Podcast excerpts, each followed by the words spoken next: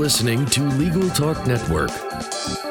Hi, and welcome to our podcast live from the ABA section of Antitrust Law.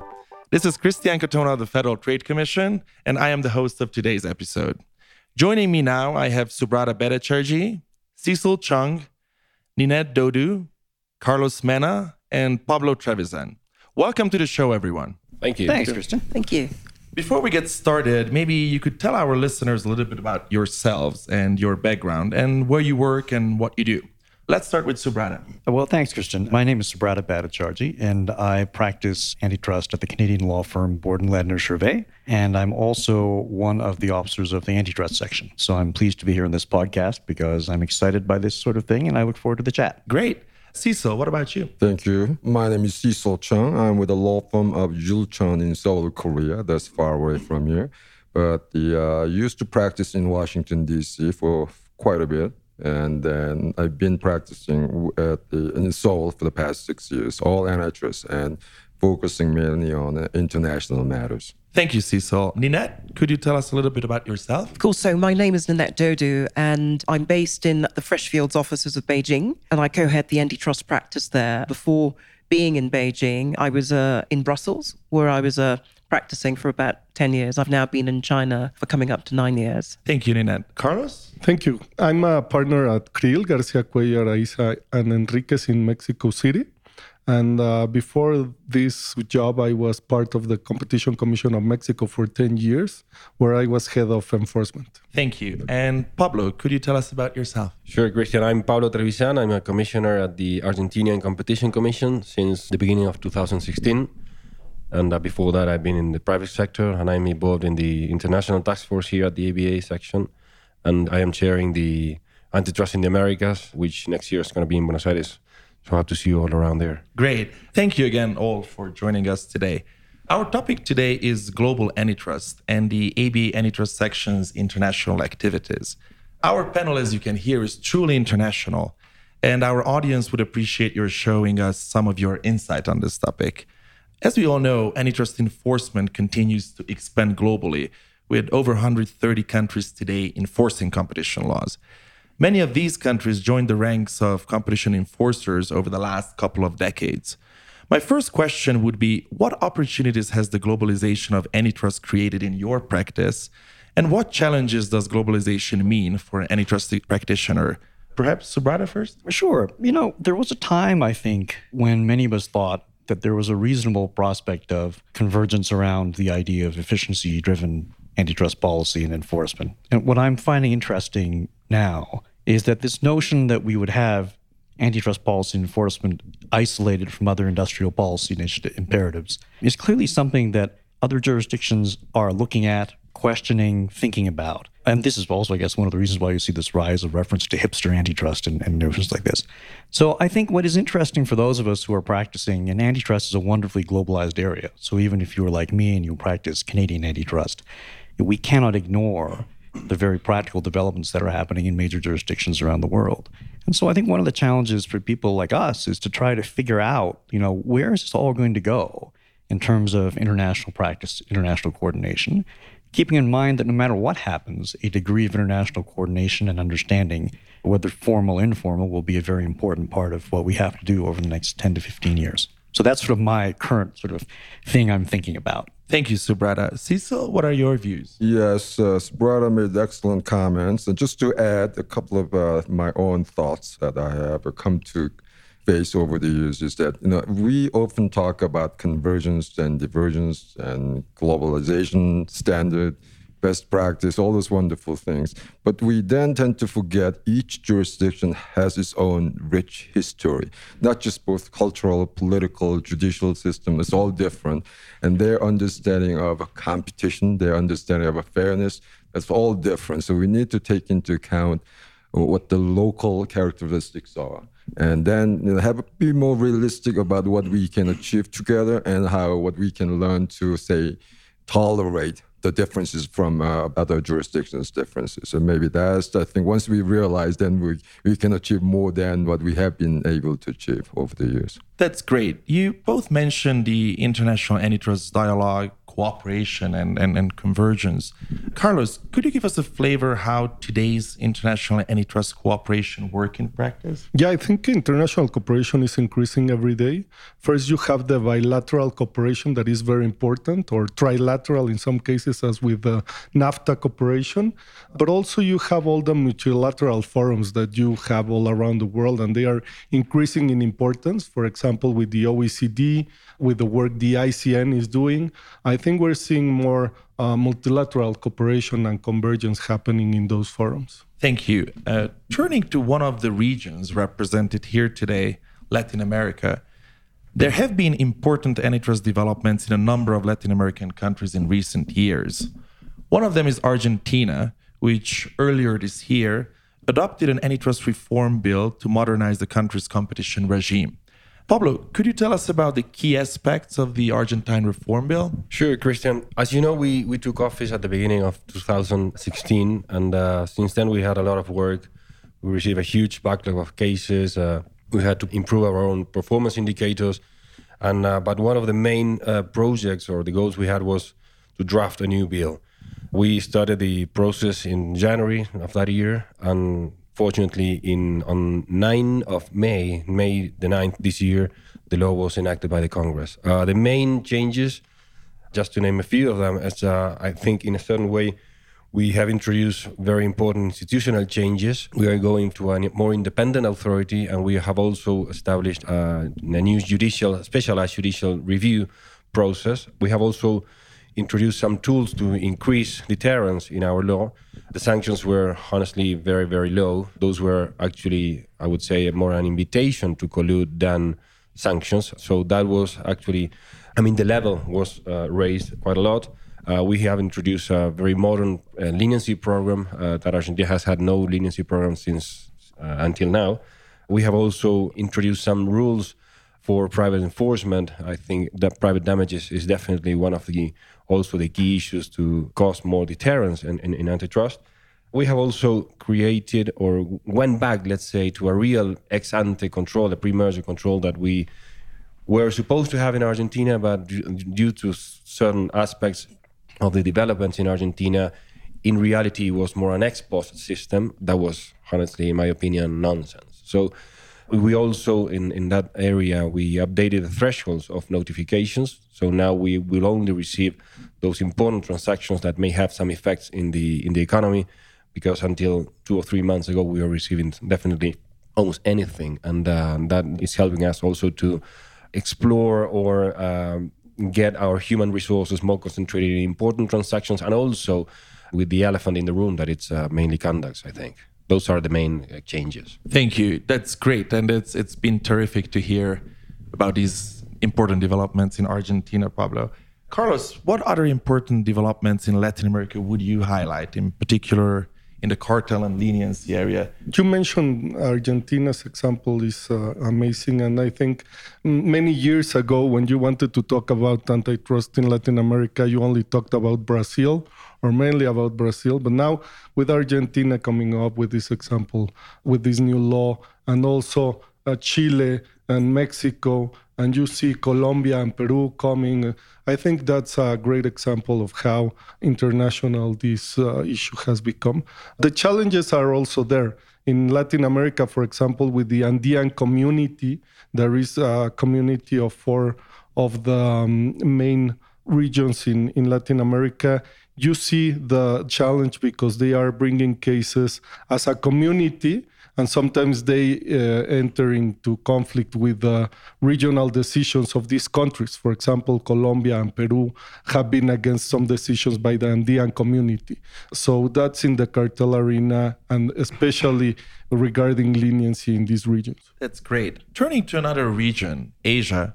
China's National People Congress recently passed legislation to consolidate the existing three antitrust enforcement agencies into one.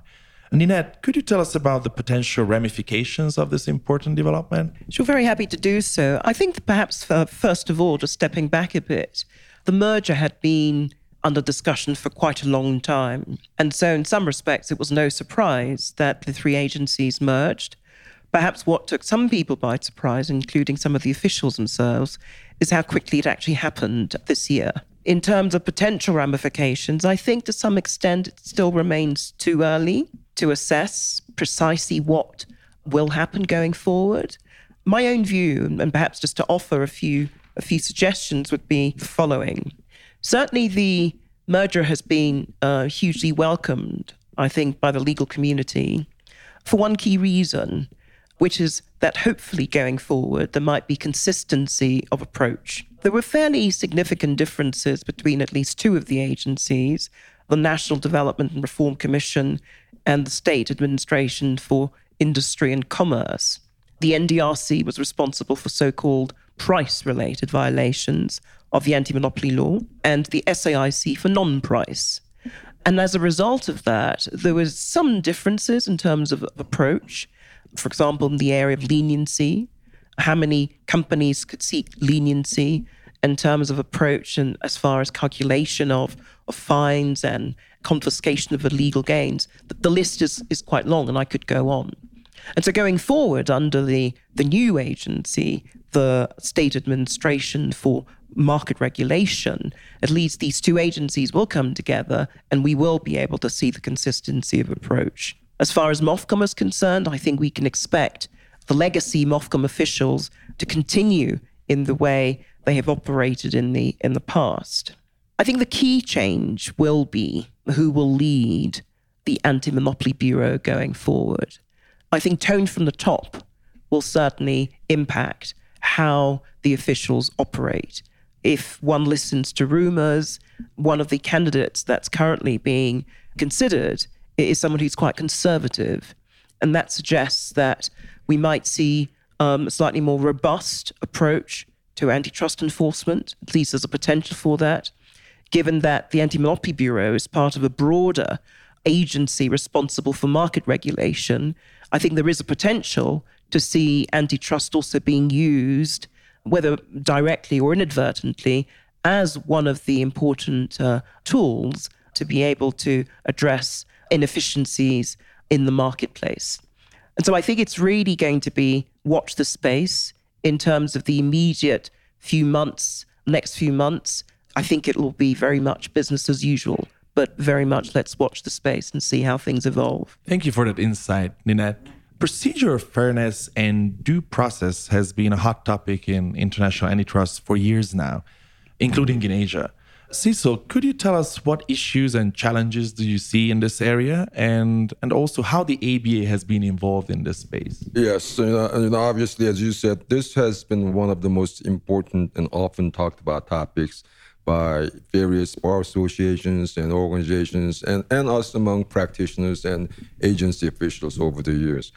For the ABA itself, the, the antitrust action had for the past two years the Procedural Transparency Task Force. Uh, so we are about to actually wrap up our mission, and the task force will no longer exist. But of course, that the, the work itself will continue on. So my understanding is that we will uh, there will be a report uh, summarizing we what we have found and uh, from our uh, task force activities uh, over the past two years. The key points is is this: oftentimes people mistake this procedural fairness due process concerns in, as in terms of uh, some lesser developed antitrust countries, the country with shorter history of enforcement having still some issues, but that's not it.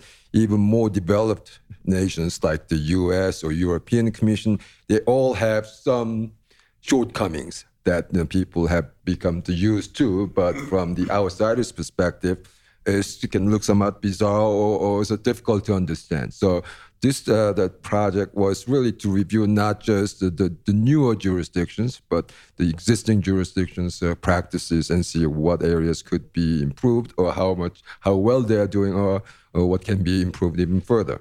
Uh, just to add, uh, you know, those are that's the ABA level activities. But and as you know, the each jurisdiction has been talking about, in, in fact, uh, developing some measures, taking some measures. So to give you a, a concrete example, the KFTC, that's Korea Fair Trade Commission, has taken a number of concrete steps and adopted uh, procedural improvement. In the years past, it sometimes it depended on which case handler you dealt with, that uh, whether you will be allowed to sit in with your clients when the agency investigators investigate or interview witnesses. And now they have written guidelines uh, spelling out the process and procedures for each both sides to know and work with. The KFTC is also now overhauling their entire antitrust enforcement regime. So, in addition to substantive changes, improvement, they are still further tweaking their procedural issues to make it even better. Now, of course, that there could be some unintended consequences when you change your system, and but I think that uh, we'll all have to keep an eye on and make sure that uh, everything improves over time. Thank you. As we can see, there is a lot happening in international antitrust and competition regimes around the world. For decades, the ABA antitrust section has been very active in participating in the international antitrust dialogue. But how international is the ABA? And what advice would you, as international members of the antitrust section, have for young lawyers and others who are interested in following international developments through the section. Subrata? So, let me take a crack at that. And first of all, uh, you, you yourself are responsible as a co chair for one of the most successful initiatives that our section does internationally because we have a very active international committee which serves as a clearinghouse for many of our international members that want to sort of interact with each other and learn more about what's happening within the section. But, you know, the really incredible fact is that despite the size of the section's membership, the fastest growing demographic within the membership are international members. And so the section has made a concerted effort over really the last five to 10 years to truly globalize. And there are some things that we can do that other organizations would find it hard to do. We have a spring meeting that is, in our view, the preeminent forum for antitrust discussion and interaction. And that happens every spring in DC. That is sort of an example of what we do, but we just don't do that. On a day to day basis, we have some of the world's leading antitrust attorneys, whether in private practice, whether in enforcement, whether in house. They are helping with our programming. They're helping with comments that we put out in response to jurisdictions' requests for input about initiatives that they're looking at. We put out newsletters. We are very active on a day to day basis in engaging with our international demographic. And so I expect that to continue as we go forward. The other thing I would add is that, you know, the section is trying to push its activities out of North America. We have an active sort of series of programs which are designed really not just to profile what we do, to profile local excellence where we go. So, for example, Pablo is chairing our Antitrust in the Americas program coming up. That is a very important part of what we do. We do antitrust in Asia. We do many other things. So anyone who's listening to this who, uh, for some reason, thought that the A in the ABA refers only to America, I would say, as a Canadian member who is an officer, that is not the case, and I would encourage you to get involved. Okay, uh, just to add a few more things you know, a lot of what we do uh, is international in today. Mean, the name of this program is globalization or international aspect. So just about every committee or task force and the component of the antitrust section's work has something to do with uh, international issues. Some committees uh, more exclusively or primarily deal with that. So when we mention international committee, of which I uh, have been vice chair for the past three years and going on to my fourth year. And uh, as I mentioned, that uh, I've been a member of the Procedural Transparency Task Force, obviously covering a lot of international angles and different jurisdictions. But if you look at other uh, committees, cartels, mergers, everything, a lot of what they do obviously cover international angles in today's world. So there are a lot of opportunities for those who are not, let's say, US lawyers have some work to do. I mean, just looking around here, uh, we have a truly international uh, team of international antitrust practitioners uh, and lawyers here. So there are a lot of uh, uh, opportunities for, for new members or even existing members to become more active. To give you some examples, concrete examples, uh, as, as, you all know, we have antitrust law developments. we are now on eighth edition. That comes out every few years. And every year we have an annual update so that's an exciting project uh, to update uh, what has been happening uh, over the past year. A number of newsletters. Uh, the International Committee itself uh, published every three months. Uh, international antitrust bulletin, including uh, what sort of have become popular. What in the world did I miss for the past three months? The kind of uh, the the developments that was sort of interesting, and amusing to follow but maybe you might have forgotten about it or you might have missed. So we want to give opportunity to read about it and hear about it. And then, of course, uh, on a daily basis, uh, you will see a number of postings on our uh, website. That's not just international committee, but various committees that the interesting new developments get shared and discussed.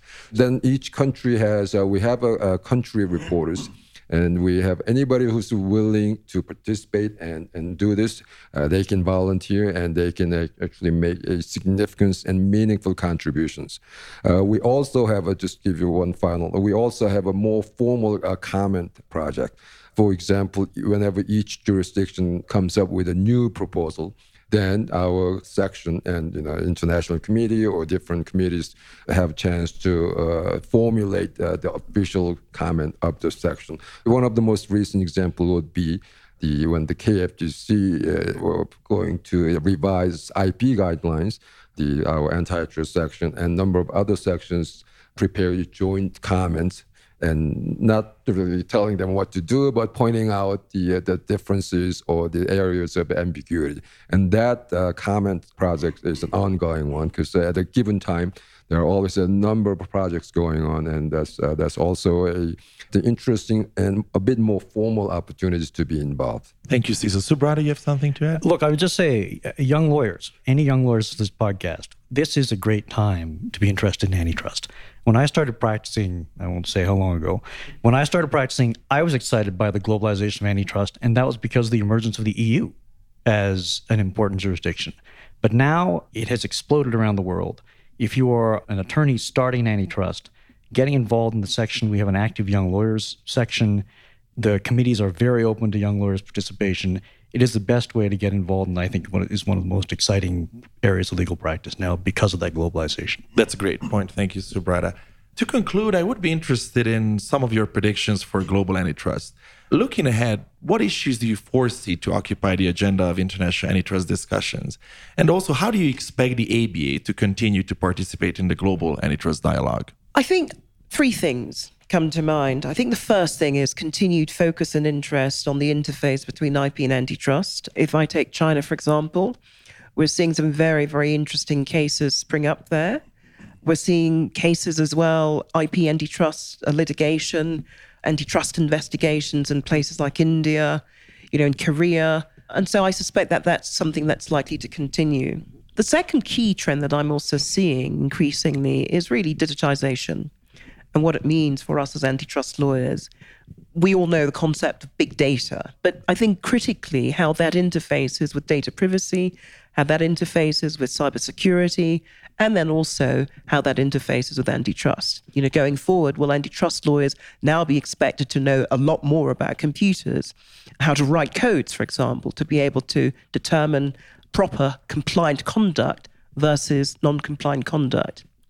I think the third key theme that I'm seeing increasingly from the perspective of Asia is a point that uh, Carlos mentioned earlier, which is international cooperation. Using China as a good example, I've seen them cooperate on a significant number of cases quite recently. Uh, and I think since the anti-monopoly law came into force some 10 years ago now, certainly between the EU and China, for example, they've cooperated on 40 odd cases. Last year, I was working on a very large merger with remedies in a number of jurisdictions. And I saw China cooperating with Korea, wanting waivers, with South Africa, wanting waivers with Brazil. With the EU, the list is endless. And so I suspect that this is a trend that's likely to continue going forward. Thank you, Ninette. Pablo? Yeah, I mean, and following what um, Ninette said, from our point of view, also, international cooperation has been really key in the last three years. As Carlos mentioned, bilateral cooperation is important in Latin America mainly. We have worked together with authorities such as the Brazilian authority, the Chilean, the Mexican, signing the waivers, etc. Same with the US and Europe in general. So in that sense, I think that will definitely continue. And Subrata also said, there's a, new era uh, of antitrust enforcement in Latin America also, not only Europe, the US, Asia, but also in Latin America. Very interesting things are happening, and cooperation between agencies, I think, is key there. One other thing that when we got to the office, we stressed this cooperation and also capacity building with our team. And in that capacity building uh, work, we had received a lot of officers, uh, practitioners, academics from all around the world that I think that's also helping a lot our own commission to, to get better and better. And on that line, I would like to stress the service that we receive from organizations such as the ABA. In this process of the last three years, uh, for example, with the draft bill, we have worked very close together with some of the, for example, the International Task Force, the section of international law. They have made very useful comments for us in the draft bill, in the process of drafting the bill, and also in the discussions in the Congress. And I think that really helped us a lot to get a better act and the best possible new competition act we can have in Argentina. In that sense, I would like to stress the work of the ABA, not only in, in the draft bill, but also in guidelines, like the merger guideline we had last year.